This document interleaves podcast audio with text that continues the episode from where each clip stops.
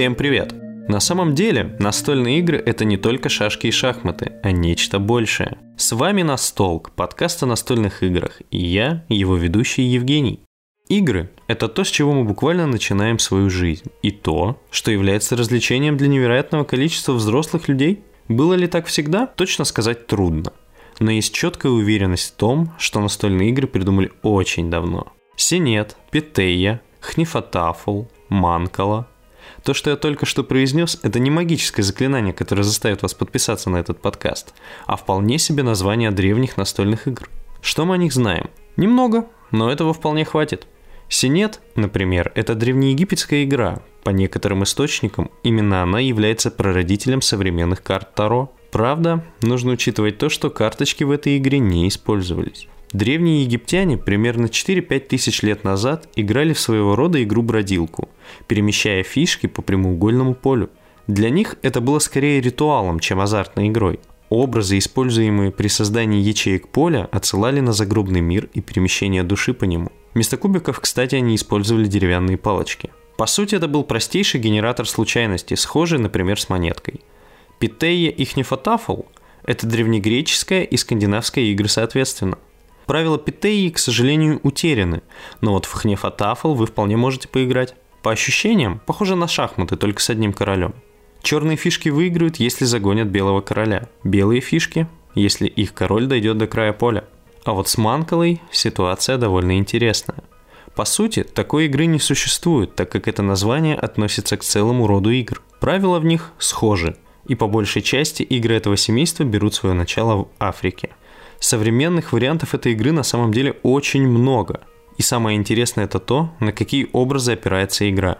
Перекладывая игровые фишки из лунки в лунку, игроки как бы совершают обряд посева. При этом в игре также существует такое понятие, как голод. Это ситуация, когда все лунки одного игрока пустые. В некоторых вариантах правил действия, которые приводят к голоду у противника, запрещены. Такая вот земледельческая солидарность.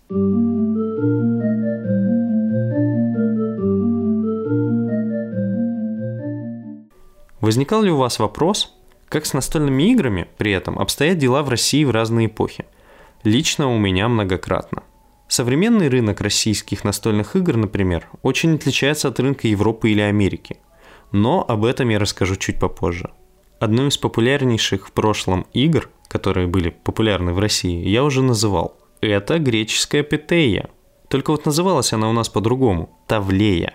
Это, по сути, вариант нардов, хотя само слово происходит от греческого «тавли», и обозначает доску для любой настольной игры. Правила игры больше всего были похожи на уже упомянутых нефатафл. Забавный факт. Православная церковь не одобряла игры, поэтому в 1551 году на Стоглавом соборе был принят запрет на любые игры подобного рода. Что-то похожее, кстати, происходило с настольными играми на протяжении всей истории. Например, Dungeons and Dragons пытались запретить в Америке в 80-е годы. Как известно, получилось не очень.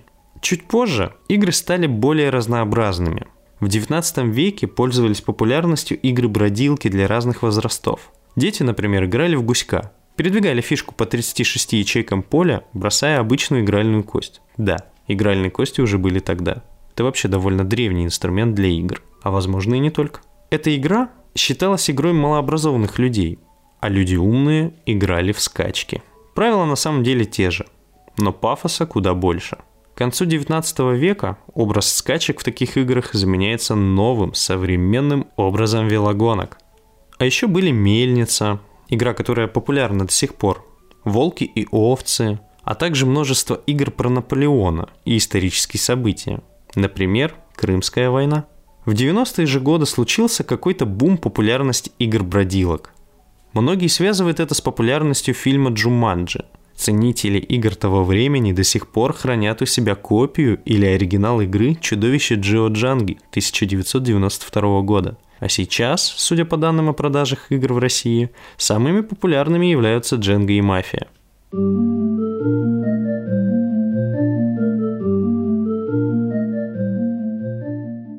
Мафия, кстати, придумана в России.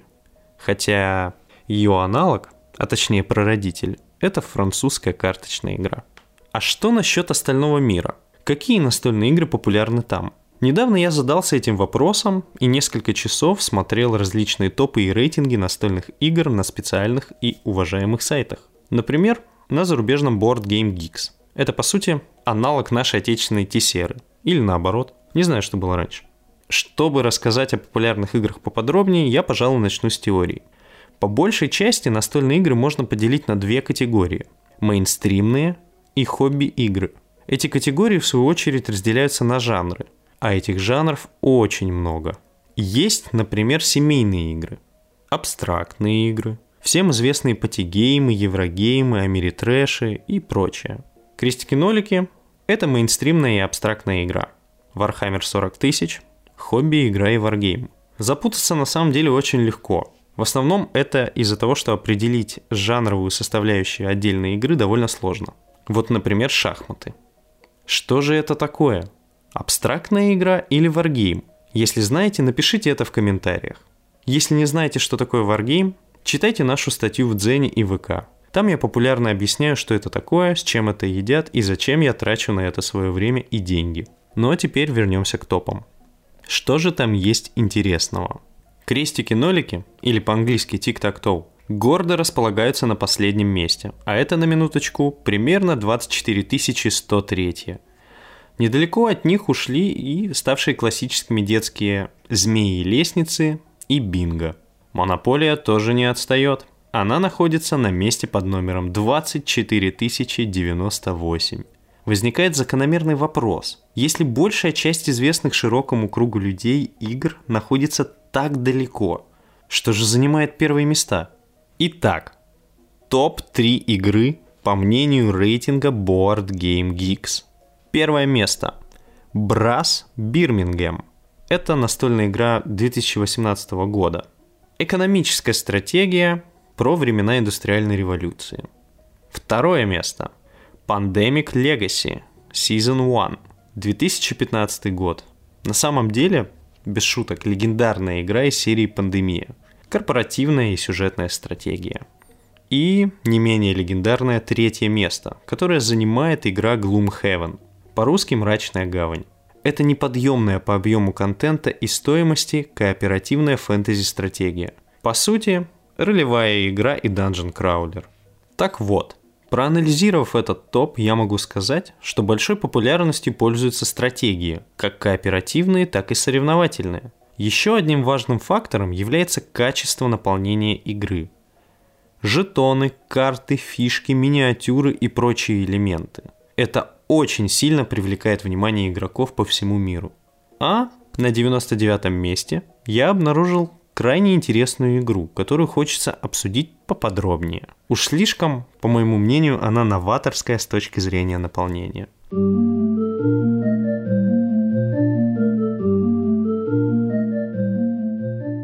The Lord of the Rings Journeys in Middle-earth 2019 год. В переводе на русский «Властелин колец. Странствие в Средиземье». Игры по легендариуму Толкина не особо новое явление. Сразу на ум приходят масштабные варгеймы от Games Workshop по фильмам Питера Джексона, живая карточная игра от Fantasy Flight Games или планируемый летом 2023 года первый выпуск Magic the Gathering по Средиземью. Но чем эта игра может выгодно отличаться от продукции мастодонтов современной игровой индустрии? Особо ничем так как издателем этой игры также является американская компания Fantasy Flight Games.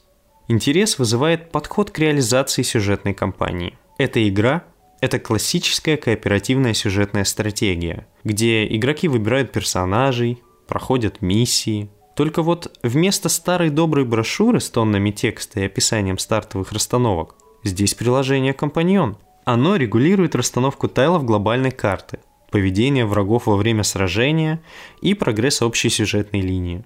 А стартовая сюжетная кампания состоит из целых 14 сценариев. Вообще, приложение «Компаньоны» — это какой-то современный тренд в разработке игр. С каждым годом настольные игры все больше и больше переходят в диджитал. Конечно, можно и возразить. Приложения и софт, упрощающие проведение игр, существуют довольно давно.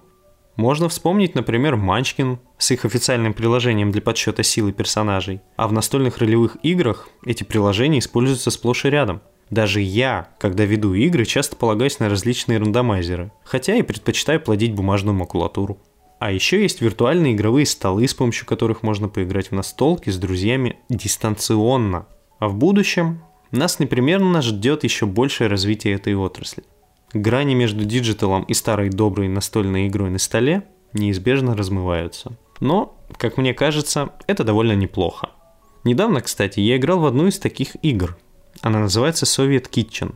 Интересная штука, особенно для любителей своеобразного клюквенного юмора – Суть игры крайне проста. Игроки выполняют роль поваров и смешивают съедобные и несъедобные ингредиенты разных цветов, стараясь при этом попасть в представленный им цветовой образец. Игра очень простая, но при этом невероятно интересная. Там даже есть сюжет. Новые ингредиенты добавляются в колоду последовательно, по мере вашего путешествия. Работает это все через камеру смартфона. На рубашках карт есть QR-код, который считывается приложением. Обязательно попробуйте, я уверен, что вы не пожалеете.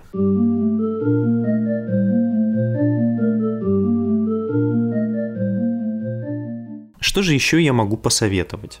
Давайте пойдем по порядку и не будем отходить от темы сегодняшнего выпуска. Во-первых, играйте в шахматы. Это крайне интересная игра даже после сотни проведенных партий. Во-вторых, не брезгуйте филлерами. Филлеры – это такие игры с небольшой стоимостью и простыми правилами. В магазинах они обычно располагаются на кассе, чтобы вы купили их на сдачу. Среди них я могу выделить классику жанра. Это зарубежная Уна или отечественный Свинтус. Или, например, очень красивый современный Сиггил, переосмысление классического маджонга. Не стоит забывать и про легендарный Манчкин в любом его воплощении или даже в их сочетаниях. А если вы любитель абсолютно непредсказуемых партий, где все зависит от случая, попробуйте эпические схватки боевых магов. Главное, сильно не разочаровывайтесь, если ваш хитрый план по выбиванию всех игроков одновременно не сработает. Такое бывает. Самое важное в таких играх – это эмоции, смех и даже счастливая истерика после очередной победы или поражения – а если вы хотите поиграть во что-то не особо сложное, но невероятно продуманное, смело выбирайте рут, то есть корни. Асимметричная стратегия про милых зверушек и войну за захват леса. В этой игре есть развлечения для всех. Любители экономических стратегий оценят фракцию котиков, любители блефовать – фракцию партизан кроликов и мышей. А волки-одиночки смогут изображать одинокого героя-отступника – который пользуется военным положением для своей выгоды.